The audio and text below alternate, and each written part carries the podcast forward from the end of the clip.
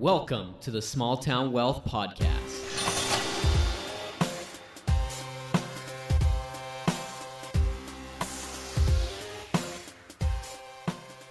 What's up, everybody? This is episode six of the Small Town Wealth Podcast. Today's guest is Chris Holm. Chris is a good friend of mine and just happens to run the team I work with in at Remax Vernon. I've had the pleasure of getting to know Chris, and I want to emphasize that this is not a marketing play for our team.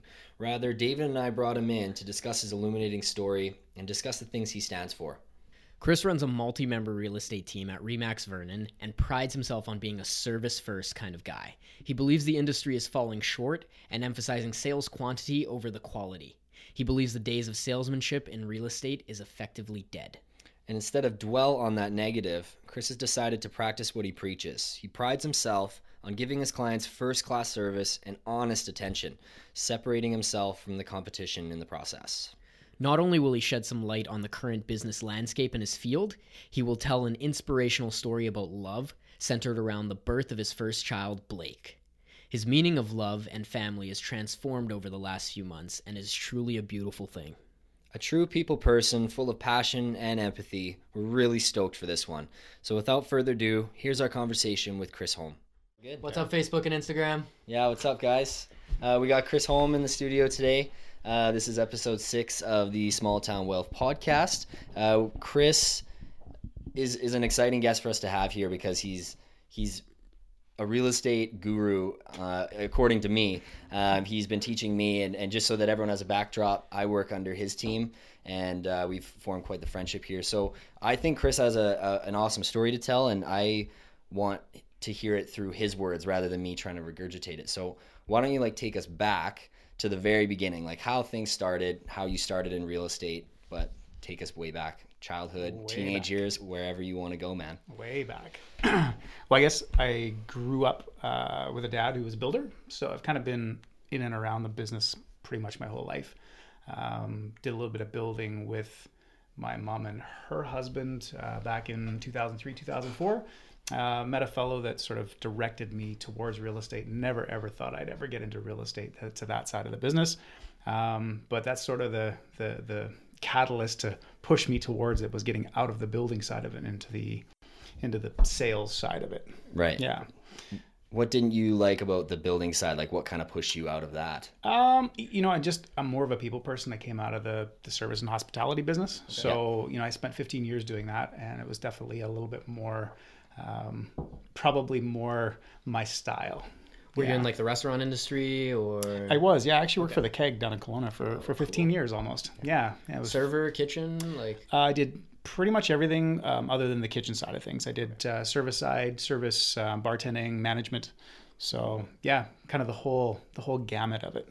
did you grow up in Vernon? You're born and raised here? No, I grew up in Calgary actually. Yeah, I was born and raised in Calgary. Moved out to the Okanagan in '94, and uh, I definitely will probably call the Okanagan home for the rest of my life. Yeah, Yeah. That tends to happen like that. You actually get a lot of imports from from Alberta. Yeah. But not only just that, but like Lower Mainland. But there's a lot of people from Alberta here. Lots That's of what, people. well, that's also what they were saying in the Brian was saying in the last podcast too about like the fact that you know the only people that don't want to stay here, don't want to call it home, are the ones that were born here. Yeah, Everybody exactly. who moves in here, like It's true. I had to do the why- same thing. Like 2010, I graduated, and it was like, okay, I gotta get the hell out of here. And then Mm-hmm. it's like, okay, yeah, I'm gonna come back home now now that I experience everything. But Yep. It's kinda Yep. cool. I've heard a lot of people do that, right? They, they move away from where they're from this area, but then they, they always want to come back. So, which kind of leads into real estate, right? I mean, you get people that uh, come back here, and it's just a very desirable place to live. So, Yeah. How long? How long uh, were you in Calgary before you moved into the Okanagan? uh, probably till I was 20, 20 21. 2021. Yeah. So, Okay. like I said, 1994 is when I moved Not out the here. year 2021. No, Yeah, not 2021. yeah. he's all with it. Time travel. So did like service business from 21 till 36, 37 years old, and then slid into the real estate side of things. So So I want to hear a little bit more about the service, the service industry stuff, because Yeah. that was a huge catalyst for me, like a huge uh, learning curve, all the way from going to fast food, um, you know, pizza shops up to actual commercial kitchens. Right. Um, I learned unbelievable people skills and and just you know work ethic in general. So I want to know like how that started for you, what even brought you into that, and and how like what did you learn along the way and that has translated so well. Well, I think the slide into it, I was a pretty shy kid. I, I yeah, I was pretty shy. So I, I sort of forced myself to, to look into the service industry just because you do have to deal a lot with people and kind of get out of your comfort zone in that. So I moved down to Kelowna in 94. I lived there till 2005.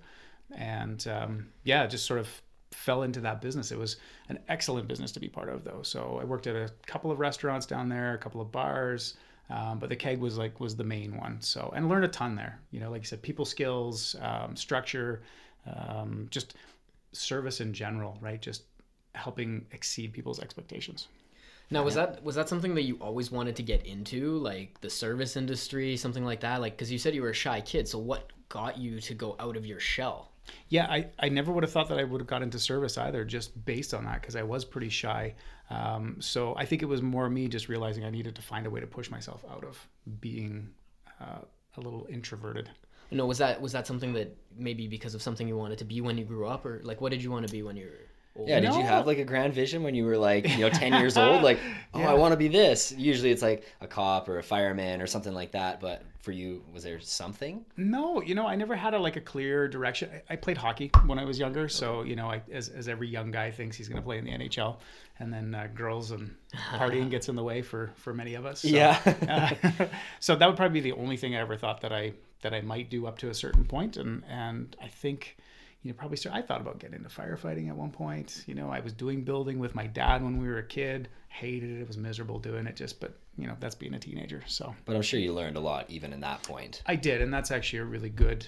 Um, the skills that I learned from that too, besides the service side, is just knowing about homes. Um, that is a huge benefit to this business. So Oh, totally. Yeah. Yeah, because you get some of the the building side of it. I mean, for me, it's it's very difficult to relate to some of these building terms and stuff, and I really have to educate myself as as I go. But you can almost help builders deal with their stuff.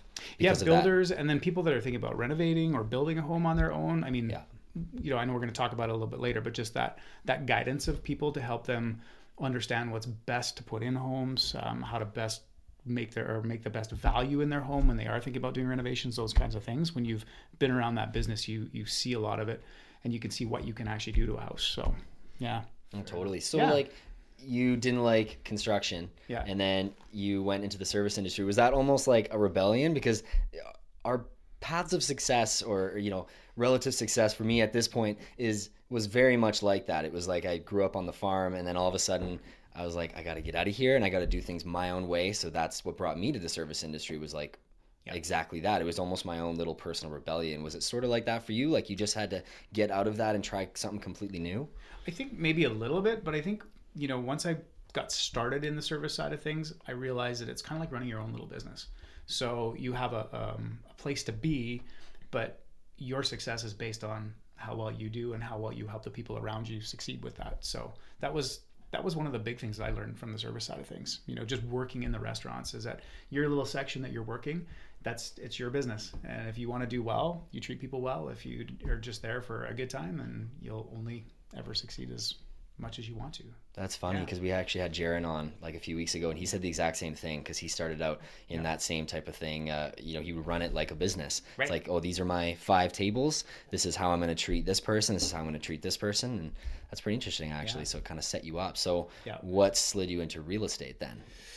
Well, like I said, I was doing a little bit of building with my folks here, actually in the Vernon area, and uh, again, wasn't really my cup of tea. But I, I had just gotten married, and it was more along the lines of, okay, I need to get a grown-up job, you know. Yeah. Um, so I started building with them, and then we were doing a little project here in town, and I met this fellow here in town who I was looking to market the project for us. Him and I got chatting, and he was just like, "Why are you on this side of the business? Like, I, I don't see you on this side." And I was like, told him the story, you know, just got married, all, all that. Right. And uh, he's like, well, why don't you come and talk with me? And so he kind of helped guide me into into real estate. I wasn't a huge fan of the real estate side of the business, just sort of growing up, especially seeing it through the 80s and the 90s when it was really more sales. Right. Um, I think now, you know, it's it's there's a lot more to it than just being a salesman, right? Totally. So um, I didn't have the highest opinion of the industry, but once I met this fellow and I'd met a few other realtors that had sort of given me a different view of, of how the business actually is. So um, yeah, and he just kind of helped guide me through, got helped me go through the education side of it. Um, I actually worked on his team for about a year when I first got in the business. and uh, and then just sort of evolved from there. Yeah. So tell us about the process then after that point. So you start in real estate. What's been the evolution since then? Evolution since then, I think it's just building your building your brand, building yourself, making sure that you take excellent care of people. Um, I would say, you know, our business is built probably over 90% on referral um, for my personal business. Right. Um, there's a lot of different business models out there that are just, you know, they're just trying to dig up, dig up the leads as they call them, um, as much as they can. But I just wanted to put that different spin on it and, and try to really work and do a good job for the people I did a job for, and then have them refer people to me because they knew that they could count on me and trust me. No, that's an interesting point of view when it comes to the business model because, I mean, knowing the business model in real estate, um, I actually I had a wholesaling business about two two years ago. It's wholesaling is a for those that don't know, it's a real estate investing strategy where you, you almost like broker the deal between investor and seller. Um, it's more for real estate investors, so you get the you get the property at a cheaper price or whatever Right. it is, or needs needs finishings or whatever it is. And Yep. I must have been on the phone. We did Canada wide, my business partner and I, and I must have been on the phone two with two to three hundred sellers in a four or five month period. Wow. Um, just going through leads, I had about I would say twelve to fifteen out of those ended up being like people that I went through with uh, with deals, and then I think only two of them were signed contract. Two or three were signed contracts, and then from there. I actually didn't close any from there. So it's really interesting that you say the referral side of the business because the referral side gives you much higher quality leads in my opinion because it's so easy to get leads. I mean, we were throwing Kijiji ads, Facebook ads, whatever it is, and anybody Just that trying to called- mine yeah, everything. everybody Yeah. and anybody that called, we we spent the time with them, which isn't a bad thing. I did learn a lot from that business as far as rejection goes, but the quality. It's true. It's Yeah, true. yeah. I mean, 15 out of 300. It's it wasn't the greatest track record, but again, so I mean, the referral quality, the the quality of a referral is so much greater because now you've got somebody that's pleased with the with um with the services that you provided, and then you go on and they go on and tell somebody else, and that person clearly wants to work with you. It's a more serious person rather than just getting a, you know, uh, I hate to use for lack of a better term, but random person, like a random lead, basically. Oh, definitely. Yes. most- Yes. Yeah, you work with like friends of friends because your clients become your friends, That's right. and that's probably improved the, Yeah. the depth of your business that Well, it's just more. relationship building, right? I mean, and when you can do a good job for people, build a bit of a relationship, then there's the trust that's there from people. And I mean, even if you get back to the basics of it in the service business, in the restaurant business, you would have people that would come in and maybe they were regulars every second Friday night or something. And when they came in, they would, you know, they might have one or two servers that they would only sit in their sections because they knew they were going to get well taken care of, right? And they Right. wouldn't sit anywhere else. So it so kind they're pick and choosing at that point. Yeah, That's right. That's right. So Yeah. Yeah. And it's and it's little things like remembering names and stuff like that. But I mean that that referral based way of doing business goes such a long way in a little town like Vernon. Uh, But I mean in general, the bigger the town, it doesn't really make much of a difference. But especially in a small town where you find that so many people know everybody knows everybody basically. Oh, right? totally, So- totally. I mean, you hear one good thing, that word travels so fast and it spreads like wildfire. that's right. Well, it's a lot different than doing business in a place like Vancouver because you know if if we were to become licensees in Vancouver, for example, if you you know for lack of better terms screw someone over, you know that that influence might only go so far because it's such a huge pond, but here that follows you and it penetrates our city very very quickly. That's So I think being reputable is very important, especially on the referral side. Yeah, but I do I do like where you're going with that, and I mean, I, I I love that I always go back to social media with this, but social media seems to have like kind of exposed that strategy of like, oh, okay, well, it's okay if I screw somebody over in Vancouver because now if I move to Calgary, nobody really knows me. Well, And people do do that in The- business. They you know mess up their relationships and they just move. But the, but the issue is with that now is that word travels so fast. Yeah. Just because you screwed somebody over in Vancouver, you're assuming that they don't know anybody in Calgary and you're starting fresh. Well, I'm sorry, but if somebody gives you a bad review on social media or said something like that, that's on there forever. And everybody that they know or that their friends know, that their friends' friends know, is going to see that. So word travels fast. If you're a bad person in Vancouver, you're going to be a bad person in Calgary, and that's just getting worse and worse now. So it's really interesting to see that kind of exposure because now Yeah. you're almost being guilted into being a good person just because of social media if you want to do business long term. If you're Yeah. going to be there short term, then take the short term cash, screw some people over, and then hide under a rock for the rest of your life. Yeah. It is. But it is much, much harder to build a long term quality business if you're not going to be a good person and That's right. use that referral base. That's right. So how do you how do you ensure that you keep your clients around? Like now that you're you've been in the business for a certain amount of time, you have established that you want to do largely, you know, 80 to 90% or more of your business from referral. How do you keep that referral base going? I, you know, you try to keep in touch as much as you can. Um, as you mentioned, we are in a smaller town, so it's a little easier. I mean, I live in Armstrong myself, so if I go to the grocery store, I mean, there's on any given day I could run into five or six people that are clients of mine. Totally, so, you totally. Know, there's there's always a face to face meeting that can be out there. Um, we do a client appreciation event once a year as well. We just really like to say thank you, but it's also a really good way to get face to face with people because it's you know everybody's got busy lives, so um, that's one of the things that we do.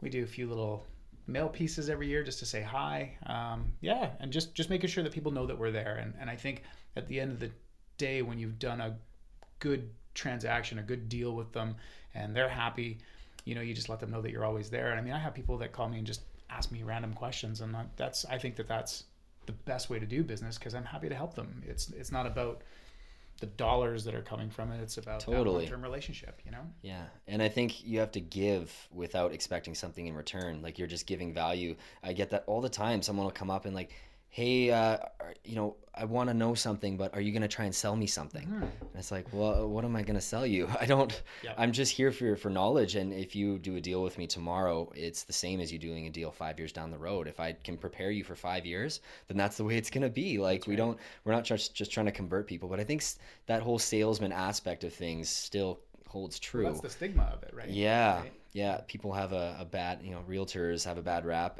and, and it's not just that. Salesmen in general, like think about like telemarketers and stuff like that. It's awful. Even some telemarketers, I'm sure some of them are really trying to get to you know the core of your needs and trying to help you. Like there's a lot of really good people, but it's Yeah. it's tough to convey that. So like what I'm what I I want to kind of frame this into a question. How do you go and and change this industry? How do you make sure that the types of leads that you're getting are better and how do you how do you pull that in? Yeah, that's a good question. Um, I think you know, 12 years of being in the business, um, the business has changed immensely even since I first started. You know, I started in 2006, and you know, everybody had talked about how the internet had changed, just the fact that business was done different with real estate. But now with Facebook and Instagram, as we are on right now, I mean, it's changed the whole landscape of it. And so I think that it's not a salesmanship anymore. There is a lot more to the marketing side of it when you're talking about real estate in general. But then Right. from your client's aspect is helping to educate them and let them know what the best practices are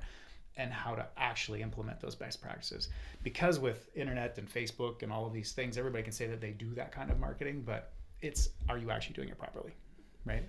What kind of Yeah. what kind of stuff are you putting out on those platforms? Because it's it's super easy to just go from you know throwing your listings in direct mail to now throwing a listing or hey come to this open house. This is the house i'm selling. This house sold. It's really easy to do that on facebook and instagram but Oh, does totally. that provide any value to the end consumer? And you know i like what you said earlier because i know from sh- talking to shelby that he feels the exact same way as it's not necessarily about you know transacting every person. It's just about providing as much value as you can to every person not only because you learn from explaining things and teaching other people but just being able to provide that value i mean going back to telemarketers how i closed every single one of my calls when i was wholesaling with all those sellers i mean even if it was like i mean i could have put five hours, five days of time into these people, or five minutes of time at the end of each call. I basically I tried to leave them with a valuable piece of information about what the prices are like in their market right now, uh, what strategies they can use, maybe helping them out of a tough situation with home equity. Because this was during the time when Alberta crashed. It was right after the, Right, right. right after the oil crash in uh, January 2016. So I mean, the, we jumped in, I believe May 2016. So it was right as things were like really bottoming Yeah, out. starting to really tank. Yeah. So just leaving people with like little bits of advice, even if I'm not going to do a deal for them, like I would tell you that probably 30 or 40 percent of my calls were these people are in underwater mortgage positions, they can't afford their mortgage Mm-hmm. anymore, and they owe more on their house than it's actually worth. totally. Yeah. And it's just so tough to hear people in that situation. So what can I do? I you know I give them as much advice as I can in that situation, whether it's telling them to try and hold it out, try and you know try this strategy, try that strategy, but making sure that I close every call with a little bit of value because you know I don't know if I'm ever going to hear from these people again, but Yeah. again at the end of the day that makes me feel good. Well, yeah, and you can't you can't use you can't use like analytics to describe your entire business. Like I don't I don't take the sum the the total sum of my leads. I don't you know look at the, that compared to how many I've converted and then say oh I converted 12% of such and such numbers no it's not the way things work because relationships don't work like that That's right. you don't put analytics on relationships it just it doesn't work it's it's a terrible way to do metrics on relationships in my opinion Yeah. um, but I, yeah, it's it's a tough thing because there's still a lot of people that do business like that. So how have you set up your team in order to? I mean, I have a little bit of inside Yeah. knowledge, of course, Yeah. but I want to hear it from from your perspective. So you were an agent on your own. You, you were in a team first, and then you went on your own. Correct. So how did you start building a team, and why did you do that? Uh, well, I was on my own for quite a while. Um, I think the team aspect became important to me just based on lifestyle, right? Right. Because as a single agent, you can really only do so much business and be able to do business properly, right? And still take proper care of people. So, you know, it starts maybe a team starts with where you just have an assistant and then maybe you have one other team member or partner that you have so you guys can spell each other because in this business i mean you could work 365 days a year you know and so trying to take time for yourself is really important um, it's something i struggle with you know i'm one of those guys that could work 15 hours a day and and uh, and i'm happy to do that but you know we've just recently had a, a child ourselves too so that's sort of the catalyst for it is is trying to bring and the thing is with our team everybody that's part of our team, of course, including yourself. I mean, I think we're all really genuine people, and that's the most important part to me. Um, is that I know that you guys, myself, will always advise people in their best interest. And that's the most important thing, because as you mentioned, you're in a small town, and even if you're not in a small town, you have all this reach out there. Um, Yeah. you could Yeah. you could very easily get a bad name just just based on that. So I think that's that's sort of the reason for for getting the team going and, and then it's just helping other people like yourself being a young guy getting into the business. I think it was a great way for me to start in the business was actually having this person to help give me a little bit of guidance. You know, Oh, totally. Yeah. Yeah. that's been important because we all need mentors. Like I'm sure, you know, you still have mentors. I'm sure, like we're we're all in this game of life, and even the people like. Uh, I'm just gonna throw you know Gary Vaynerchuk and, and Tony Robbins like these guys still have mentors that they go to. Um, they don't seem like they do because they're almost like know-it-alls at this point because they know so much Yep. and they're so successful. But in order to keep climbing higher, you have to you have to do that. So you're you're you've almost taken the back seat on the learning side a little bit just to co- be able to teach us. Yeah, yeah, exactly. And then I know that my next step is actually to start learning more again myself. Yeah. Because that will help to to make everybody better. You only have so much time in the day, man. That's exactly it. That's exactly it. So jumping into that a little bit more, then that's that's one thing that I've been really curious about because it, it is different for every person. But I would love to hear how you've you know if you have any strategies or how you're managing if you're still learning how to manage your work life balance because it's such a it's a different thing for everybody. There's no one set strategy that works. But I would love to hear how you're doing it because, like you said, you you do have a busy job. You could work three 365 days a year. Yeah, So yeah. It's it's difficult. I mean, I just finished reading a really great book um, called the one the one thing, and Yeah. basically what he talks about in that is that you actually there is no life work balance. It's a, it's about counterbalancing it all. So because sometimes you're really in the work side of things, but then once you leave that work side of things, it's about going across the balance line and over to the other side. So your family, your friends, whoever, whatever it may be, and just sort of working your way back and forth on that, but being able to stay focused on those two things. That's something that I struggle with, and you know, I'd like to become better at that. And so that's that's where I'm trying to go with it is to to find those those times when I can spend the time in my business. We know that in real estate, typically kind of March to September are our busiest months. So at that point, that's when you sort of have to be a little bit more focused on that. But then taking that time when the time is a little bit slower in the business, um, although this last year and a half has not been, but just trying to find that time to spend the time for yourself and make sure that you don't burn out. Yeah. No, I really love what you're saying there about counterbalancing because it actually, I think it's a really great way to do it. You've heard like you don't want to be half pregnant with things. You don't want to be 50% here, 50% there, Right. which I find a lot of people um, are maybe disguising their work life balance as okay, just because you're working eight hours a day and coming home, are you actually present with your family when you're there? And are you even present at work when you're there? So I think you make a really good point that it's, you know, I'm going to be 100% focused when I'm actually working. And then when I'm with my family, I'm going to be 100% focused on them. Yes. So with that, do you um, like are you a long day to day worker and then you take weekends like Monday to Friday? Do you work 12 to 15 hour days or 10 to 12 hour days and then you take weekends with your family or how does that work? Yeah, and this business is pretty hard because you could even have a day when you think you're going to have nothing to do, and the next thing you know, you're working for four hours. So trying to guard at least one day. So what I'm trying to do at this point in my my life and my career is to trying to keep Sundays to myself. You know, Speaking of which, thanks for coming in on a Sunday. Sunday evening. That's okay. My guy's seven months old. He's sleeping. Hopefully, don't consider this work as, as much. Just thank my wife. Yeah. For letting Thank me you, out Robin. here. Yes, thank you. um, yeah, so I mean, that, I, again, it's just what the challenge is. But I, I know that there's people that do it in this business, and they they do find that time for themselves. And I think the eventual goal with having the team is that everybody will be able to have that day for themselves every week where they can be just totally focused on their family, their friends, you know, whatever it is that they want to do. We've actually just implemented with our team this year that everybody has to take a, a week, a, a seven day every quarter where they're gone, no phones, no anything, so that you can totally go and unplug yourself and, and be gone. Don't That's an worry, in- that won't really- include you. I was just gonna say that's a really interesting strategy. I, Yeah. I don't want to. David's I don't want to be included in Quaking in that. his boots, like. I'm, I'm It's stressed. awesome. I'm Yeah. stressed out enough that my phone is on live stream right now and it's not like next to me. Yeah. Heart Yeah. heart palpitations right now.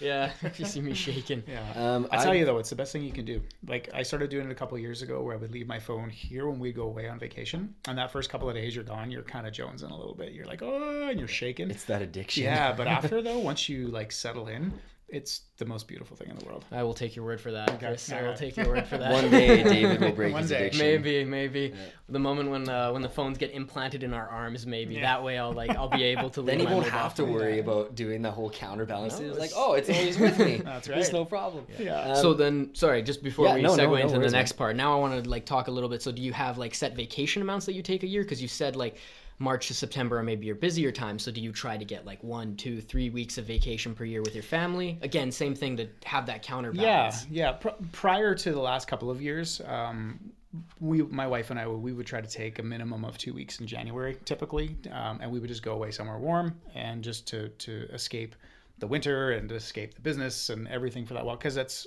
obviously the the slowest month of the year is typically January.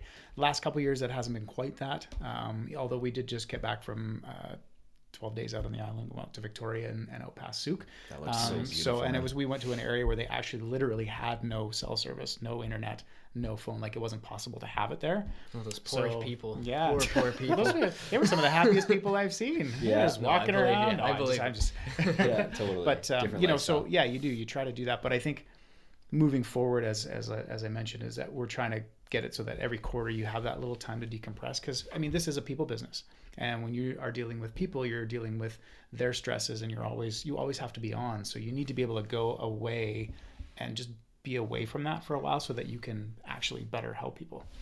Right.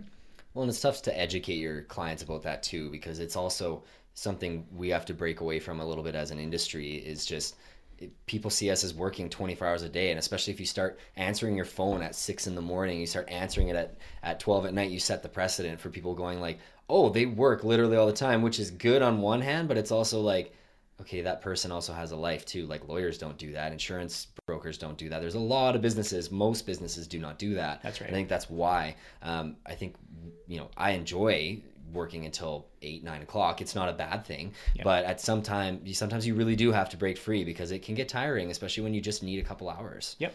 Yep. So I want to go into your your routine, like your daily routine. Like, are there certain things that you do in the morning and at night uh, just to keep almost sane? Because we all Right. need those times. You know, we, uh, our very first guest, uh, Darren Jacqueline, he said he controls the first three hours and the last three hours of every single day. Nice. So no matter what, those are uninterrupted. Who knows how early he wakes up? Maybe it's five, and then he starts work at eight, and then he's off at seven, and then he's you know he's by himself until ten. But I found that was pretty cool, and I think it's interesting to find out the actual routines. Yep. So what do you do?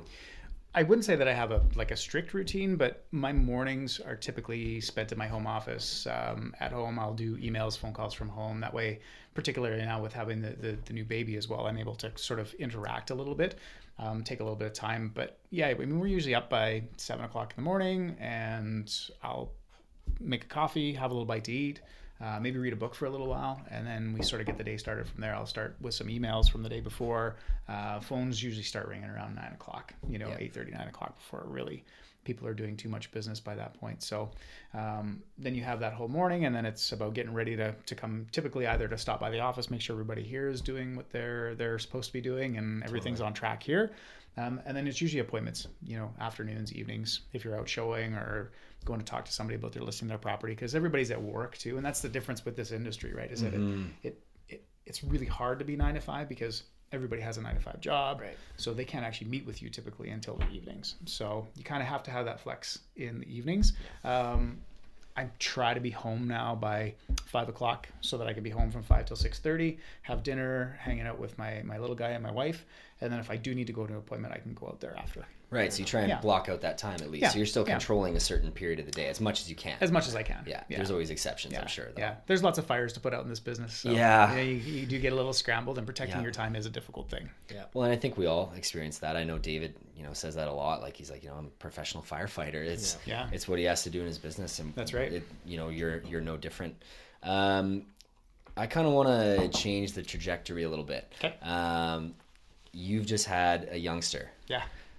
Can you kind of tell us the backstory there and go into that because that to me is uh, was a pretty fascinating thing about you, and I've seen you change from this this hard nose like I'm a I'm a, a realtor all on all the time, and now you've really started to crave that time with him, and and I think your meaning of love has changed. So can you?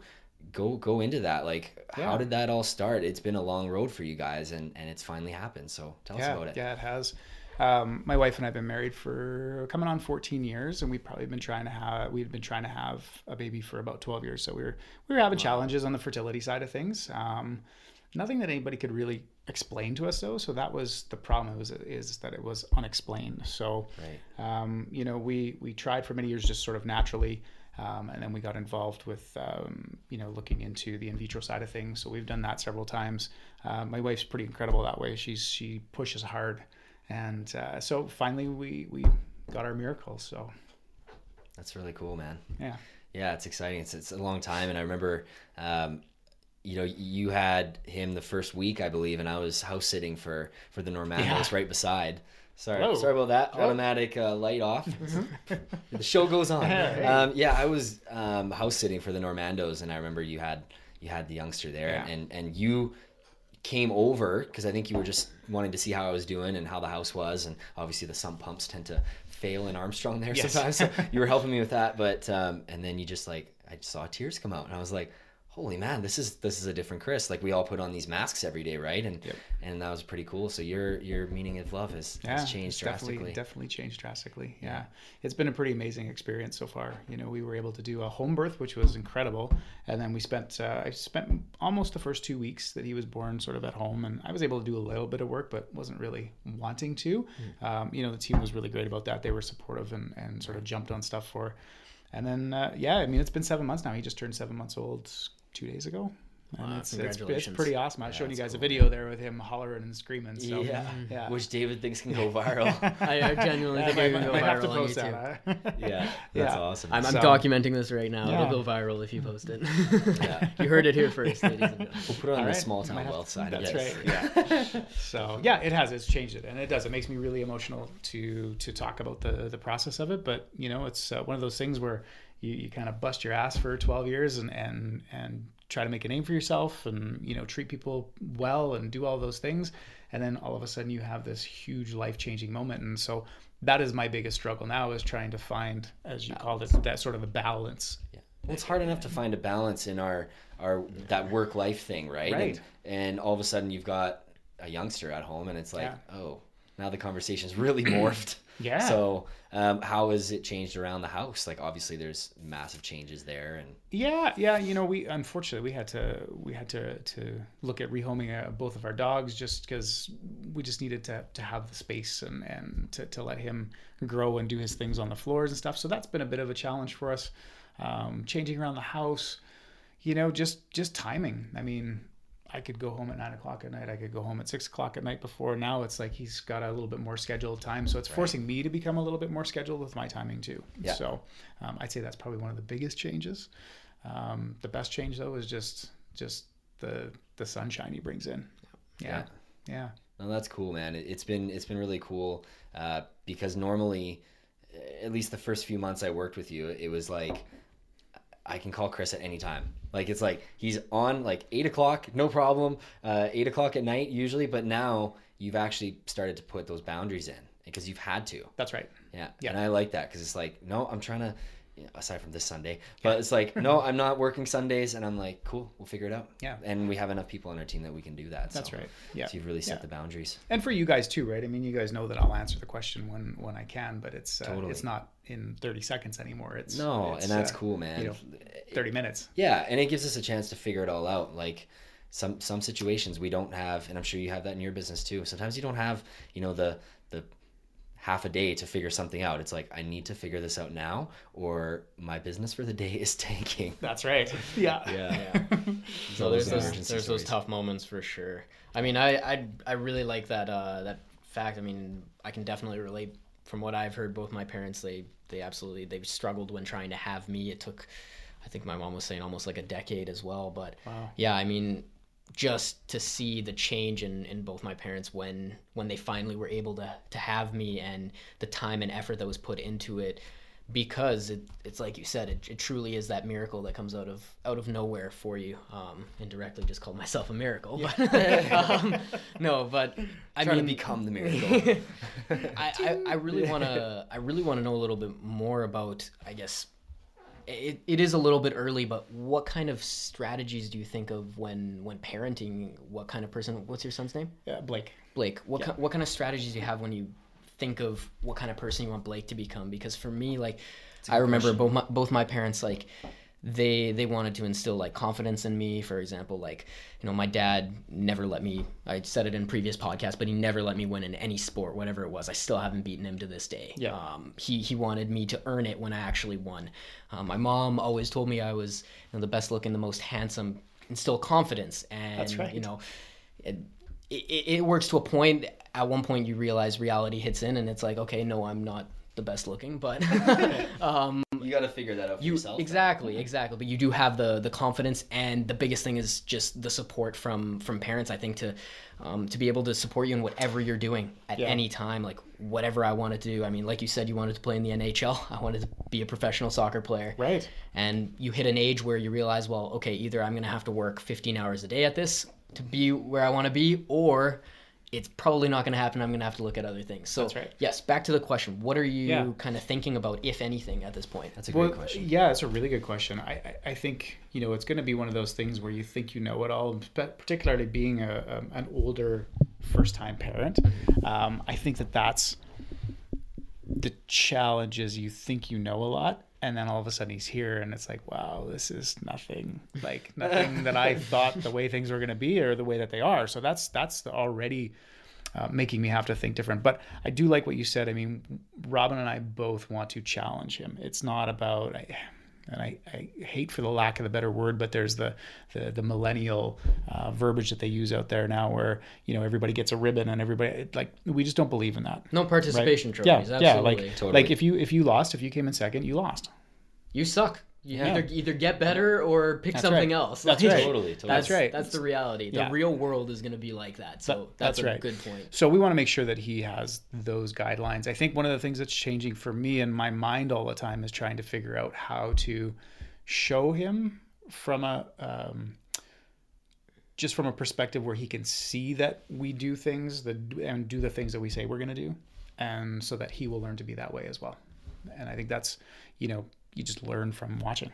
You know, I'd imagine that was probably what it was like with you and your parents too Yeah. you know when you have good parents and they live up to their words and all of those things that's you know that's when your your child sees that and knows that and we just want him to know we want him to know love and we want him to know that he's supported but um but that he's just not going to have things handed to him Yeah, no, and that's Totally. a, that's a really that's a really great way because for one, you're you need to make sure that you're setting a good example in, right. in whatever you're doing, the the proper strategies, the proper core core principles, whatever it is. We spoke about it in episode three with Jaron as well. How you know that millennial label millennial label gets thrown on because of the way I think parents have been babying their kids in the most recent Totally, generations totally. here. Yes, yes. It's it is comes down to that those participation trophies. It comes down to um, I want to make sure that my kid is perfect and protected from the the dangers of the real world. When the truth is that doesn't really help because if you protect them for the first 18 years of their life from the dangers of the world, those aren't going to go away. It just means that they're way less equipped to go through it on their own when they finally come time to move out. Yeah, yeah, they're gonna be shocked. They're they're not going to be ready for it in any way, shape, or form. And right. that's, where the entitlement attitude comes in the the feeling of oh things need to be handed to me. Oh my gosh, I didn't get that job. Like what happened? Yeah, right. So yeah, it, totally. it's yeah, Yeah, it's It, it is a competitive. It is a it is a dangerous world out there, and I think children need to be exposed to that as early as they possibly can. yeah, I agree. I agree. I mean, I, I can only imagine. I, I don't know what it would be like, um, but you can probably have a better idea. But I can only imagine the, the scariness of like seeing your child go through uh, difficult things. Yeah, like bullying or or you know finding out that they suck at something. And Yeah. but that's just one of the lessons though. Like I can't you, you, you can't count on two hands how many things I've tried, and it's like oh. I'm not good at this. That means I probably shouldn't do this. Right. Why would I double down on my my weaknesses when I can double down on my strengths? Right. Like how do you how do you figure out what you're good at if they tell you you're good at everything? Yeah. and that's it. You got to figure out what you're good and bad at. Some things we're not we're not good at. Like I, I don't like doing accounting. I'm I outsource that. I don't want to do accounting. That's Therefore, I'd rather spend all my time with people.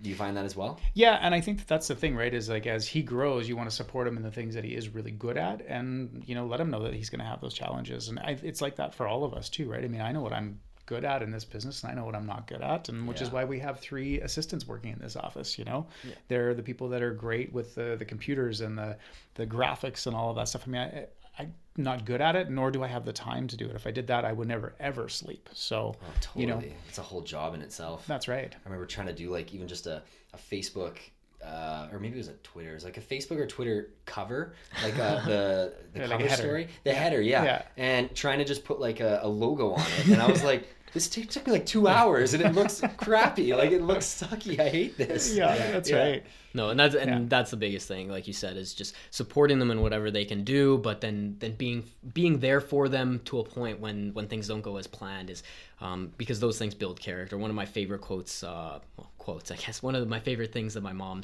always tells people is, you know, when they when they ask about me or whatever, she said, "Look, I never basically told him, don't do that. It's going to be bad. I forbid you from doing that. Right. She let me make my own mistakes. She always let me made, make my own mistakes. She let me spread my wings and fly. She supported me. The only difference was when I fell, she said, he's going to fall. He's going to make his own mistakes. When he falls, I'm going to be there to catch him and pick him up. Totally. So Help it's important. Exactly, it's important to make sure that the mistakes happen, but also once they happen, when once you get knocked on your ass, you basically you have that support. You have the people around you that you care about, that care about you, Yeah. uh, that are there to help you out and pick you up Yeah. when you're feeling down, basically. And I think it's it's really the strongest thing. It really is. Pick you up, brush you off, put you on to the next thing. Move you on. Is that how you were raised as well? I, I think so for the most part. Yeah, yeah. I mean, I had I had a little I had a little bit of babying, you know. Yeah. yeah. That was. Uh, I think probably when I was a little a little little child, I probably got away with a lot more than some kids do. But you know, growing up though, once you get older, you sort of go through that through that process, and yeah. Well, one thing fall down. One thing that always fascinates me is just hearing like how people were parented and then what kind of parents that they become. So Right. like like it's just interesting to see that because some parents become their parents and other parents vow to never do anything the same as their parents did. So like I mean the way my mom was parented, in my opinion, was completely unacceptable. Right. Completely unacceptable. The way that my grandmother parented my mother. Right. Yeah. That's that Completely. I find that though, too. That was yeah. the generation. Same with my grandparents Yeah. and great grandparents. You hear some of those horror stories. It's like, well, not even just that. Them in school, like getting their hands beat with stuff. Like you know, they take the ruler and hit them over the hand, and just and that's probably a very minor story compared to some of them. But Well, I mean, you you got to think like I mean, for example, in in my mom's case, communist Romania, and then just like I, I don't know where it came from. I mean, I'm empathetic to stuff in people's lives, whatever Totally. happened. But like I said, when it when it comes down to it, I consider myself so lucky with how I was parented by Yeah. both my mom and my dad because Totally. the way that yeah, like I said, some of the ways that you know your grandparents pa- maybe parented your parents is just ridiculous. Yeah. you look back, you Well, some we have to like, you know, the ways that we were parented, we can look back on it and be like, oh, I would do this and this and this differently. And for one, um, you don't really know until you go through it. You don't know, like, oh, my, I wish my mom would have done this. I wish my mom would have done this.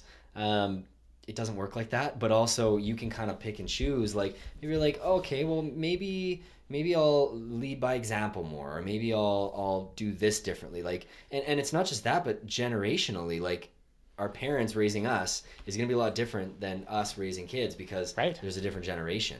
And I actually kind of want to go into that. Do you notice in the real estate industry the millennials fighting with the higher generations? Are you noticing that in transactions and stuff like that where there's a certain there's a different attitude to approaching like interpersonal relationships and stuff like that? That's a good I, yeah, for sure. I mean, I think even just with not only within the business of the the realtors themselves, but just the the clients that you deal with, because texting, Facebook messages, like I, I'm still getting used to people messaging me on Facebook, you know, and if I don't see it till the next day, and I'll be like, whoa, you Oh, know. no. So I, hey, I'm so sorry. I, I don't check my Facebook on a regular basis, but that's just their form of communication. Right. I mean, with the smartphones and stuff now, it's a whole lot easier because you can have your messenger and all that stuff. But yeah, I mean, it's definitely changed the way things things go. Especially if you're dealing, I think you've got some of the realtors who've been in the business for a very long time. Right. You have to make sure you don't just send them a text about something because sometimes they don't get that, and you can't just send them an email. You you need to do two or three things like a text, Follow an it up. email, and a phone call to make sure they got the paperwork. Cover all the bases. yeah, because they're just that they're they're still a little bit more set in their older school ways, and and which is fine. But so then you just have to make sure that you do those things properly. But when you are dealing with some of the younger younger generation, it's almost impossible to have a voice to voice conversation with them. They want to text or or email. and that's for me is more comfortable like i get a lot of younger clients because i try and cater my business towards the first time buyer so that like 20 to 35 age range that um, it, it tends to accompany the first time buyers right? Right. and i love texting i love it when it's like 8 o'clock at night and instead of phoning me up and me having to go into the other room because i'm trying to just hang out with my partner i can do that at the same time i can help them while watching a movie and i can help them in the same way because they appreciate that. They would Yeah. rather that medium. A lot of people nowadays are not comfortable with phone conversations. It's like, uh, don't call me. So I always ask Yeah. people what the medium is, Yeah. like what they want. Like, I'm available on email, call, text, Facebook, Instagram. There's like all this stuff. You just choose. Just Yeah. figure out which one and then let me know. And then it's easy. Yeah, That's a true. good way to do it is just having that conversation ahead of time. I mean, for me, like I'm the exact same. Like, you want to hit me up on Snapchat, Instagram, Facebook, whatever, text Totally. message, phone call, email, whatever it is. I check them all. I check I check them all every single day. But my biggest thing is like, you know, it, it it just depends what medium of communication you prefer or that person prefers. I I will admit I have my moments where I like I genuinely get mad if another human being calls me. I will just get mad. I'm like, you know, I, why aren't you texting me right now so I can get back to you on my own time? Totally. Like I'll be in the I'll be in the middle of something. I'm writing an email and I don't know. Like I'm not like you, Shelby, where like you know the words just flow through me like crazy. Once I get into my flow, if I don't put it all out there, like it's gone. Yeah. If I get into my flow of typing or like this is some real good stuff that I'm putting down right now in a message or whatever, copyright, whatever it is, if I don't finish my thought, it's over. And then if I get a phone call, I'm furious. If that's a telemarketer, ooh, I am so sorry for what happens there. try to keep my cool. I try to like Yeah, yeah. breathe, but oh my goodness. My favorite though is when you get a text from somebody, and so then you see it, and it's like, okay, this is a conversation I need to have. And then you call them, and they don't answer their phone. Oh gosh. Oh, Don't and, you're just, and you're just like, Totally. come on, like this, I can't text Why? this to you. This is gonna, this is gonna take me half an hour to text this. I need to talk to you about this. And then you text me, you say, can you take a call? And they're like, oh no, can't you just, take, can you just text me? And you're just like, please, just answer the phone. Yeah, 'cause what some is- stuff you shouldn't. Um, No. Actually, one of our managing brokers said that it's like if you have to actually sit down and explain yourself, whether it be email or text message, if you're creating a story, like you actually have to make an effort to explain what's going on, pick up the phone yeah. and take notes that you picked up the phone to make right. sure. Because yeah, sometimes it's like you end up with these long-winded text messages, and it's like, we could have done this in 30 seconds over the phone, Yeah. but it just took an, a minute and a half of my time over text. Like, yeah, Well, we're fast and for our but- business too, because we're in our vehicles so much too, right? Totally. so you can't just text back all the No. time. Some of the times you have to make that phone call, and so then you know you get the lines crossed a little bit. I'm actually finding some of the older um, generation are now enjoying text more than they want to get on the Yep. phone too. So True. you true. know, It's very true. It's it's way more it's way more convenient. I mean, the the difficulty is I'll even one up you with the texting. Somebody texts you about something and then you call them and they don't answer. yeah, The worst one is when you may, maybe accidentally put your phone on silent. You forget it's on silent. You look down. You missed a phone call literally one minute ago, or you just were about to hit answer and it went to voicemail, and you call the person back immediately and they don't answer. Yeah. Yeah. And I'm like, you literally just called me. I feel like we You do can't a pick lot, up the though. phone. like sometimes it's just like, but you know, for me, I have five calls to make, and then I'm You're on to the person, next one, yeah. they do it, and then and then they miss it, and then it's like, oh, on to the next one, and then it's like they call back, and then there's like voicemails, and then you gotta go through voicemails. It's like, man, this gets the, messy. the, the phone tag is just unreal. Yeah. but one thing I do want to touch on is just like forms of communication. I mean, they were saying is like, um, the, the obviously the three forms of communication where we're communicating right now is written, audio, and um, like physical in one in front of the other. So the different percentages of what how much you're actually receiving that message is on average you're receiving. What were they saying? Like twenty. No, sorry. They were saying about 7%, 7 or 8% you're getting the message across when you're texting. So that means you were Right. losing 92 to 93% of what you're trying to get across. like the actual Yes. meaning. the actual meaning, meaning the, and the, the ton- tone. the Right. tonality, the Yeah. gestures, whatever it is. I can see that totally. Whereas, like, same thing, like somebody listening to this podcast right now, they're saying that with audio, when you're on the phone, you can now hear tonality. So you're getting into a little bit higher. They're saying about 37, 30, uh, 37, 38% kind of thing. So still, you're losing over half of the basically the conversation, what you're actually, the, meaning actual of essence the of meaning of that story or whatever you're trying to grasp. So, you know, anybody listening to this podcast, they're not getting our facial expressions, they're not getting our hand gestures, they're not getting maybe stuff that we're looking at in the room. And then when you're physically in front of somebody, you get that extra amount. And they're saying at least, at the very least, you're getting 55% of the of the message just from seeing somebody. Yeah. So from hearing you're getting 37, 38. From just seeing somebody, even if there's no audio or anything or written or anything, you can get up to 55% of the message just from seeing somebody's gestures and facial expressions. language. Yeah. Yeah. And then when obviously when you throw the, when you throw them all together, the best way to communicate would be if uh, we had contact lenses with subtitles and you were hearing the audio and watching the person. But Yeah. you know, yeah, it's it, it's very very interesting to hear that kind of dynamic because it really. I mean, if you really break down your life and what it looks like right now, when you're texting somebody, how many times have you said something and then it's been received totally the wrong way that you needed it to be oh, received? Oh man. Or you've gotten a text message and you're like, wow, that was kind of rude or something like that. Yeah, you you yeah. feel like it was aggressive, but it's just the person forgot the right punctuation or forgot to send an emoji or something Yep. where you now think they're mad at you.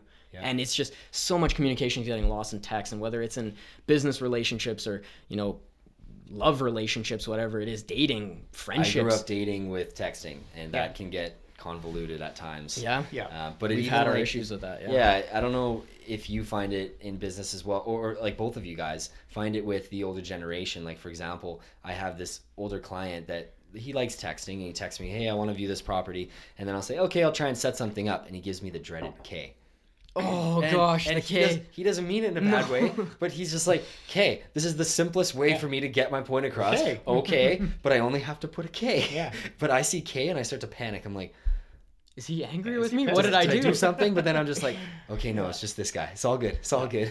But that's You- just you one of need to those re- things. Do you yeah. find that as well? Sometimes you you're having to like extract the message. Absolutely, and if you if you haven't met face to face with those people on a regular oh, basis, that's when it's the worst, right? Because Right. at least if you know each other, you kind of know when that happens, right? Like you Totally. know, oh, okay, that's just that person or whatever. But if you haven't, if you haven't met them face to face on a regular basis and you don't know their personality, their whether they're jokers or whatever, right? Then you run into that challenge for sure. I, I I go to the complete reverse end. Like I'm at the point now where basically at this point like I want to avoid that awkwardness from the other end as much as possible that even if I have something as simple as okay to say, I will throw like a smiley face or an exclamation point just to make sure that those that person like right. doesn't have any feeling that I'm Yeah. being rude or short with them or anything because it's like Yeah, I mean, my biggest thing now that I've started doing is like iPhones allow you to like send thumbs up just based on the message. So not even sending Yeah. the emoji, like Yeah. liking the message basically. So I send a thumbs up. So I mean, that's like an easy way to communicate. But Totally. I find emojis create a lot of actual like feelings, which is why I like them a lot, and I, I, do I use like them a emojis because Yeah, of that as well. absolutely. Yeah, I can just put a, like a, those little. It, it- um, it's one step further from yeah. punctuation, right? Yeah. So I'm sure nobody uses thumbs up and smiley faces more than me. It's like I see myself even texting. I'm just like, why am I putting so many of these on here? Oh well. Especially because you Yeah. hear some of the older generation and they just like hate the emojis. They're just like, this is so stupid. It's so ridiculous. But that was kind of like, you know, like me when, when you see, you know, LOL. It's like, why don't you just like, why, do- why do you have to put LOL? And then you just start using it and you start putting ha ha. And Yeah. then you're trying to figure out how to use it. And then you're like, oh, this is why, why I do it because it actually makes things easier. Yeah. Yeah. Well, and then to go back to like even with Blake now being seven months old, I can't even imagine what the world is going to be like in ten years or fifteen Oh, years when man. when he's a teenager and able to use these devices. Like it's going to be so different. It'll be what so are those, different. What are those devices even going to be? right? Yeah. that, Yeah. that begs another conversation though. Yeah. Like goes into the strategy of like basically parents are saying like oh they don't want their kids on technology the technology is ruining them and it's it, it kind of bugs me to a point because it's like i can see where they're coming from that they don't want their kids to be like too So involved focused. in that and Yeah. so focused at the same time though what kind of world do you think that your kids is, are going to live in in the next 10 20 30 years Yeah. do you Yeah. think they're going to live in a world where they go outside and they play i'm sorry no they're not anymore you're going to live in a world where you're giving your five-year-old kid contact lenses so that they can virtually go out and play. Yeah. So It- now it's just the way I I it think is. that depends. How are I you mean, gonna con- yeah, yeah, see like, that won't ha- that won't happen with us because we like we are active outside people. You know, we like to go hiking, we like to go walking. You know, if if Blake is into sports, he's going to go and play real sports. He's not going to be playing it online. You know, so I think there's there's um, a challenge there to allow them to be integrated into technology, but also to understand that there is a world outside. Good point. Right. Yeah. So I think it's really important to find. Now we talk about balance. I think that's where there needs to be balance, right? Right. So yeah, Yeah, it's true. Yeah, Yeah. because you kind of have to throw yourself away from that now that all of that is becoming so easy. right. You're gonna have to pull back on that. Yeah. Even even like we have to all pull ourselves back on technology as we get just completely mentally saturated with this stuff. It becomes so easy to get lost in your phone or the television, whatever it happens to be. Yeah. And then you forget that like going outside just for half an hour makes you feel so much better. Yeah. Like you have to stay connected somehow. true. Yeah. It's craziness. And this too, right? Being face to face. I mean, Mm-hmm. you could do this podcast without any one of us being in this room. Yeah. But Yeah. it's not the same. It's not the same no, thing. no, and right? and you know what? Like we, we will have guests Yep. that are remote, but at the same time, like I think these are going to be our best conversations moving forward because it's it's live and it's on air and everything. It's it's face to face. I can actually gauge your interactions. I can gauge how you're feeling. If maybe I mean you don't, but if you felt uncomfortable, I can maybe sense that, and then we can sort of like veer away. Yeah. And that's you know even something I I was like slightly resistant when we started this was like the the video aspect because it adds you saw the setup today like it adds a completely new dimension to the podcast game but i think it's cool because now we can hello uh, we can say hi to everyone and we can interact with them and they can understand our facial recognition and they can go okay they're doing it just you know like this is this is just us and like Yeah. you know i have to deal with this stupid thing that keeps falling and like you know there's you got to drink your coffee like we're just regular people it doesn't Yeah. need to be It this adds it adds that extra connection. yeah, we just want it to be raw and, and authentic that way. Yeah. No, That's and and Chris, I, I do like that point you made because yes, I, I don't want to go all the way to the one end where it's like, okay, I want, I think we're gonna spend all our time on technology. I think things run in cycles. I don't think anything ever dies. Like for example, let's be honest, the fastest way that people used to, you know, go from point A to point B in the past was chariot or bicycle or something like that, right? Bicycles aren't dead, but people are riding bicycles now on their own time because they enjoy it. And I think that's what's going to happen with everything, whether it's going outside or whatever it is. We're going to use technology as a point of convenience. You know, if I, instead of driving all the way across town, can go into virtual reality VR and teleconference you Shelby or whatever it is, Yeah, right? yeah. If I can do that, why wouldn't I do that to create a more convenient aspect and to save time so that now I can go with my family or Yeah, whatever what I want to do, is, do and enjoy myself. time. Exactly. So I think we need to look at it not as much as a um, it's going to demonize and ruin us as a society. I think it's going to save more time so that we can go back and go to our roots where we're doing things that we actually enjoy more because we're buying back time. Anything in technology that you see now is literally saving people time. Yeah. It's Oh, either totally. it's doing one or two of two things. It's either saving you time or I think it's making you more efficient. Like think of how much we can get done in a 24-hour day now with mobile phones and the internet that you couldn't do back in the day. Oh, totally. You know, man. 30, 40, 50 years ago, 9 to 5, your day was over. Yeah. To even start a business or anything, you couldn't do it on your own time. You couldn't spend that time after 5 p.m., do that until midnight or 1 or 2 in the morning. Once you were done, you were done. Everybody was done Oh, for the day. man. You save your money and then you take the big risk of opening up a brand new business where nobody knows anything. Right? But you can simultaneously now do these things. You can you can make the most you can squeeze a 24-hour day. You totally can. So like I said, it's either going to it's sure. either going to free up time, it's going to save people time or it's going to create much more efficiency. Right. So where do you want to see it go? When your kid comes to you at 10 years old and says, "I want to I want an iPad." Yeah. or something like that. How's that? Yeah. That's How do you approach that? That's that's a challenge. That's a challenge. I think you know you just have to allow them to uh, engage with it, but maybe set time limits on it. You know, Yeah. because they do. They do need to learn to be social and interactive with people. They can't just be doing it virtually, and I think that's the scary part about it. Right. A- And I tend to agree with you. With some ways, it makes our our world more efficient, but then sometimes it doesn't. Like we talked about the texting. If I'm driving, or I'm this or I'm that, and to, to text somebody for a long time, that's a 30 second conversation, but takes me 10 minutes to get a text out. I mean, so sometimes there's good stuff to it, and sometimes there's not. True. You know, so I think it's It's always a contrast. yeah, it's always a But contrast. is that that begs my question though, is that a technology issue? Or is that a person to person issue? Is that you guys aren't choosing the right form of communication, Depends. right? Yeah. I think it Yeah. depends. And I think different different conversations and different contexts require different things. Like there's some and I'm sure you have that with suppliers and things like that. There's certain people you just don't text. And if you just try and do that with the with the aim of okay, well this is going to save me time. Well, what about them? Yeah. You're just annoying them. So you have to you have to not not go down to their level. You you but you do. You have to figure out what they what they need. Yeah. And that's why I always ask the question. yeah. But and, and I'm sure We do it with our have to do the sellers and our buyers, right? We Yeah. do that with, with within our business. How do you like to best be communicated to? Text, Yeah. email, phone call. What do you like best? Yeah. And number it. Which ones you like best. So makes Yeah, it a little bit more efficient.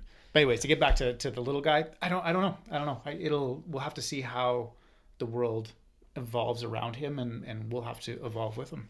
Yeah, I think that I think that's the biggest thing is just adapting with the things as they happen, and that's That's that's, all you can do. But honestly, like you're an extremely stand-up guy. You've got great values that you live by, and you're constantly trying to better yourself. So, and you know, I don't really know Robin too well. I've only met her a handful of times, but I'm sure that she's the exact same way. And I think that you guys are a, great duo to just move forward and, Yeah, like I said, ada- adapt together and. I think he's in he's in really good hands. It's Yeah, it's a, you, it, brother. it really is a gift to have an only child. Honestly, a single child. I don't know if you plan on having any more or if this is the one, but it, it, truly is a gift when you can put. You know, we talked about the counterbalance when you can have that 100% just in one child. Yeah. Um, they really feel it. Yeah. I'm, I'm I'm a single child myself, only child myself, so Right. Right. definitely speak from experience there. Yeah, I think we'd be happy, uh, you know, to have another child. But if it was only Blake too, that's okay as well. You know, it, it it's at this point it's changed our lives so much that it just whatever happens happens. So No, I think one of the most powerful things though is even like even like little things like this podcast now. So basically, we're recording this right now. This is going to be out there forever.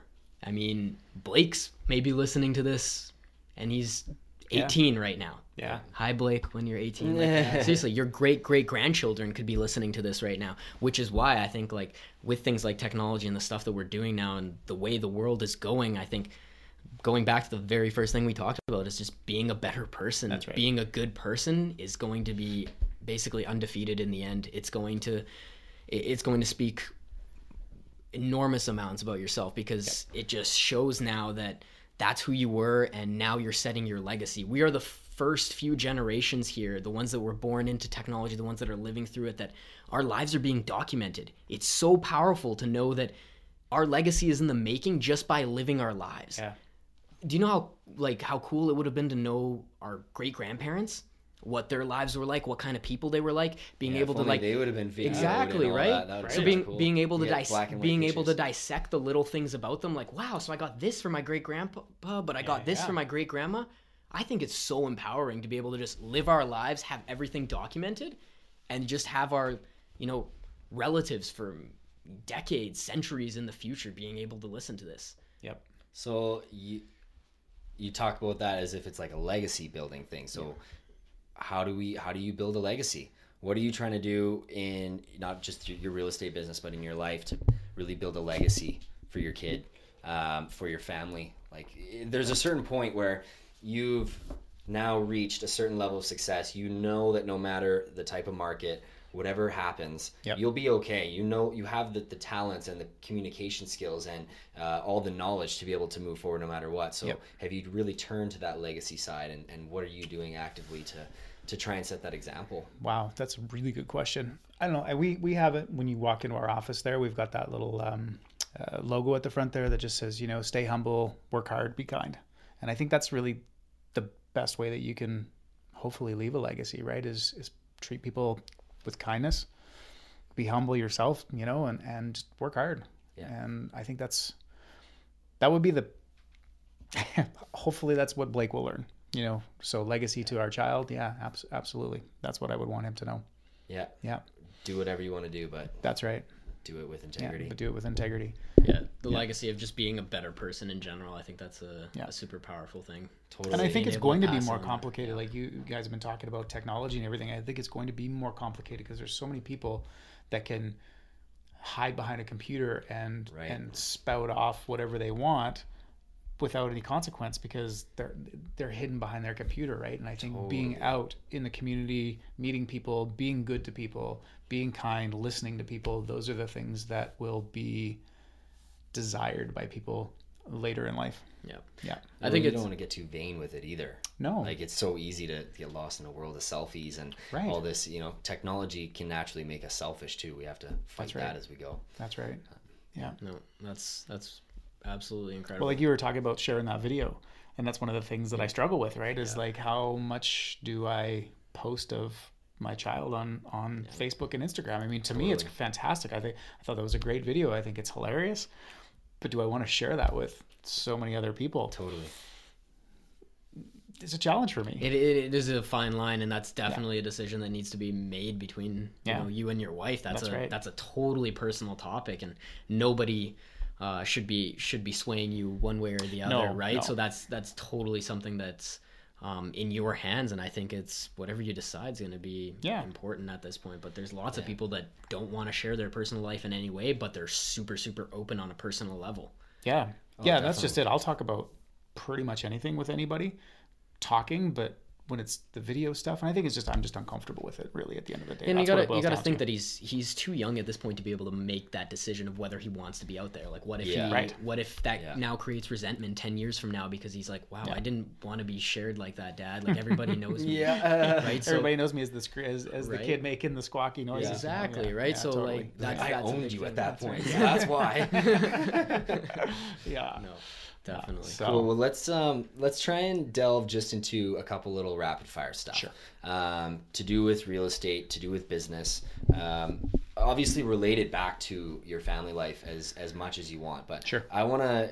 I think I think me and David need to ask a couple questions, um, and I want to come at it from the stigmatized side of, of real estate, Sure. of the business that you happen to be in, and we Yep. like to do this uh, for guests to see what their responses are. Yeah. because we all have our like preconceived notions of what industries are and like what they stand for and all of this stuff. So, uh, what do you say when someone comes up to you and talks about your commission? Uh, because people see these gargantuan volumes, you know, it's this percentage of the sales, so they they look up what that is and they they go, oh wow. And then they might go down the road and see someone else that offers to do it less. So when someone asks you that, what do you say? Well, with us, we try really hard not to focus so much on that. Um, we focus on what it is that we actually do to help them. So our service levels um, being the, the the biggest factor. I mean, that is the most important thing with our team is our service level and the care that we actually give to people. Uh, it's pretty easy, I think, for for people to think that this business is very, you know, just you're just throwing a sign in the yard and what have you. We go five million steps above that to try and help people have that really great experience, um, along with making sure that they actually sell their property for more than they may working with a different company Yeah. right and we try to help guide them in that direction i mean one of the services that we offer on our team is we actually have a client concierge and you know like one of the things that they do is like we might have a busy working couple and they don't have any kids but they both work during the day. We've got their place for sale. They left the house um, you know maybe uh, toilet seats were up and the lights are all off. We want They the lights totally on yeah. so so we send our person over there to go make sure the lights are off toilet seats are down just so that the house shows its best when we're trying to sell our property. The only way you're going to get the most money for your property is for it to show the best, right? So those are one of the things that we do that we try to um, help show our value. And the thing is with us, we're not the most expensive out there, but we're not the cheapest. Yeah. But we offer really, really, really good value and, high, and a high level of service. because that's the one th- that's the one thing you can control is the value that you do add is That's not right. i mean the commissions are going to vary you know from location to location but Right. you know the value is one thing that you you can control as a as a broker as the realtor yourself so Yeah. segues into the next question is you know for somebody looking from the outside what really is the difference between remax century 21 3% realty Yeah, uh, yeah. whatever the different ones are right Well, I, I think from a company standpoint, um, you know, when you get into some of the bigger branded name companies, there's just so much more reach that we have out there. When you have the small in town companies, um, you know, the internet, yes, it does reach, but there's also the social aspect we were talking about. Right. Um, and with that social aspect, with the social aspect, you know, when you are part of Remax or Century 21 or one of those companies, you're working with, you know, tens of thousands of other agents in other areas of the countries. And so like you have this community of people that you get to work with. When you when you're working with one of the smaller companies here in town your reach is only as far as their reach is. Right. um, you know so i think that that's that's one of the differences. I think for us just being part of remax is the brand recognition but then what we do inside of our own little team um, just is we just try to far exceed what everybody else does Yeah, so at the end of the day, Yeah. it's the same thing you said with commission. Basically, these are just like uh, brands that stand behind the name, but at the end of the day, it's really about finding the right person for you. and, Oh, yeah. and that's exactly it right i mean i think i i, I sometimes I, I i get a little passionate about when i see things happening in this business where i'm like i wonder if those people actually talk to anybody else other than that person. Because if they had they may have sold their home for more or they, their home may have appeared better uh, in the marketing you know whatever the circumstance is. So I, I think that just trying to show that that's what we do and hopefully getting that referral and that word of mouth out there for people where they just know that that's what we're about that's the kind of business we want to run Yeah. Yeah. So I guess from what I'm hearing then is like basically for anybody that's looking to work with a realtor, whether they're buying or selling, I think it's it's really important from from what I'm hearing that you know they go to the different brands and stuff like that, but they also make sure that they interview multiple people to figure out who's the right fit. Oh, Absolutely. totally. Absolutely. Yeah. Because- yeah. Go go check it out. Yeah. Like go shopping. Yeah, I mean- and it's, and it's not always about the cheapest or the most expensive or the this or that. It's about the right fit for Yeah. that particular person, right? I think when you have, um, this- and we know we're not for everybody. Like that's the thing, right? I mean, we might go and present ourselves and say, "This is what we're going to help you do, and we can help you get X amount of dollars more for your property," and they might go, "We don't have the time to do that," and Right. so we just want, but we want you to work for us, but we want you to do it for this much, and we're saying, "Well, so I'm sorry, that's not how our how our team and how our our business runs. So if you choose somebody else, that's okay. We're okay with that. And you know, so I, I think we get we're pretty privileged. I think we we work with pretty awesome people. Yeah. And you want to be able to choose who you work with at a certain point. Like who Right. likes to work with people that they don't like? I mean, we all in in business life, you're gonna run into people that you know are are a little bit harder to work with than others, and that's, That's a right. reality. And even people that you thought maybe family or friends that were gonna be easy are not the easiest ones to to deal with, and that's okay. That's but right. at the end of the day, if you can, I feel like if you can kind of minimize that, mitigate that impact of like, okay, well, I'm working with 10 people right now and six of them aren't people that I would even converse with on a day-to-day basis. Is that really a successful business model? Right. Is and is that sustainable? Are you going to burn out?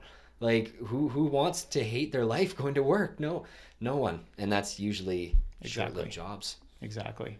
So yeah, so that's that's sort of our goal with within Remax and then Chris Holm and Associates and just the way we run our business. And we're constantly trying to change. You know, we want we ask our clients for feedback. You know, what can we do better? Like, what could we do better so that your next experience with us better, your friends who you're going to refer to us, their experience is that much better. Like that's that's what we want to know. Yeah. Yeah. Interesting. Yeah. Cool. Well, any any more questions you have, David, in specific? If you could have one superpower, what would it be? Let's change the trajectory yeah, again. Yeah, yeah, I like these ones. Uh, one superpower. I think I would like to travel in time. Travel in time, eh? Yeah. See, what about you, Shelby? Oh, I can't even answer that. My thing is I don't teleportation.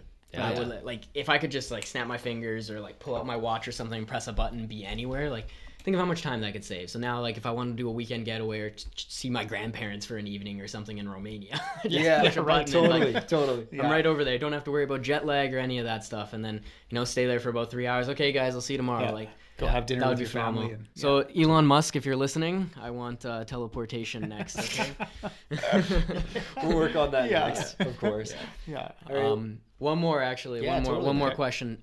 What is something that you are, and it could be something completely small, little, whatever it is. What's something you're absolutely obsessed with right now? Like just something that's caught your eye and you're super intrigued about it. So like, for example, it's snowing a lot right now, and maybe you're like ticked off from slipping on ice, and you know you're researching the best types of salt to put on the driveway, and that's something Yeah. you're obsessed with. Yeah, what yeah, yeah. What's something you're obsessed with right now? Oh wow.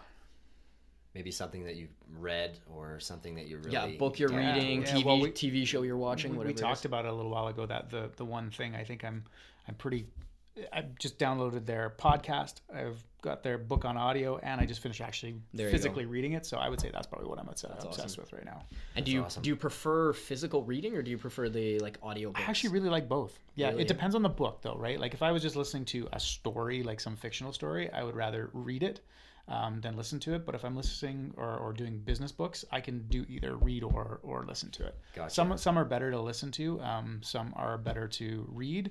What I really liked is that I finished the one thing. Um, reading it first and now I can listen to it That's right. and then I can always go back and reference and you know those kind of things so yeah That's, that's a good point. Yeah, Yeah. for me, like I know Shelby likes to read. He reads, uh, you know, fiction, nonfiction as well. Yeah. I, I just don't like reading. I, I can't stand it honestly. Like I'm I'm a really go go go person. I try to I try to listen to audiobooks if I can. If it's something like really intriguing, like I will very very rarely read. Like the book that I'm reading right now or trying to, I've been off for about five nights here. Yeah. um, is uh, Elon Musk's autobiography. So like for that one, I'm really trying to dive into dive in deep to that. So I got the actual book itself, but Totally. I keep looking at the audiobook on Audibles, and I'm like, oh, I really want this, but I'd like to read it first before I listen to it. Right? yeah, Yeah. totally totally definitely. I would say the other thing I'd probably be a little bit obsessed with too is just trying to figure out how to be a great dad.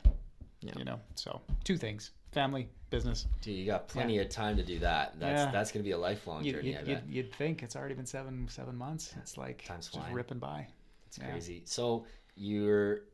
I just want to frame a very final question. Yeah. It's not nothing to do with you know the rapid fire, but yeah. um, so you want to time travel. So if you could time travel back to say 20 years ago, maybe before you even started in in real estate, um, what would you tell yourself? Because we often we often don't remember that you have to trust the process. Mm-hmm. It's a lot of patience, it's persistence and keeping going and Yep. trusting that things will work out. So if you could go back to yourself 15 years before, what would you tell yourself to help your help yourself out?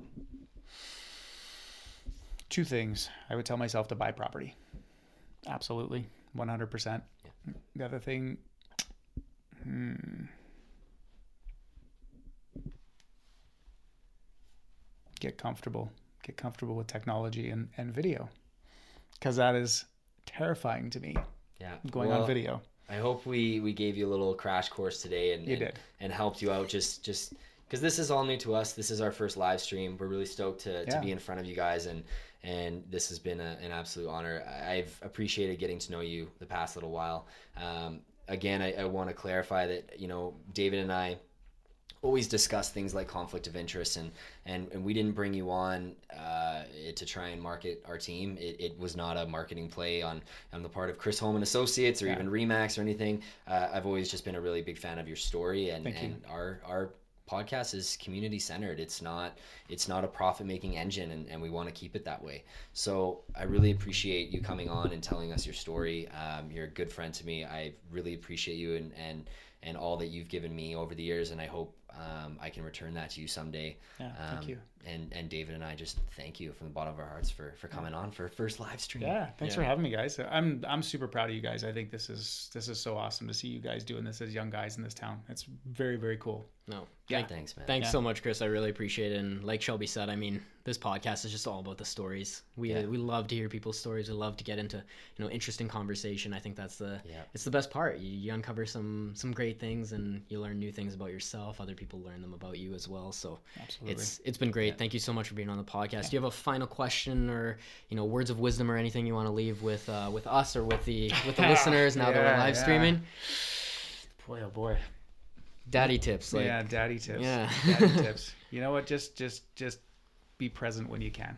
Be present when you can. Be present when you can. I Yeah. think that is a great way to end the podcast right there. that is yeah thank you so Good. much man Thanks, Thanks, guys. Chris. Yeah. appreciate it Cheers, been an absolute you. pleasure.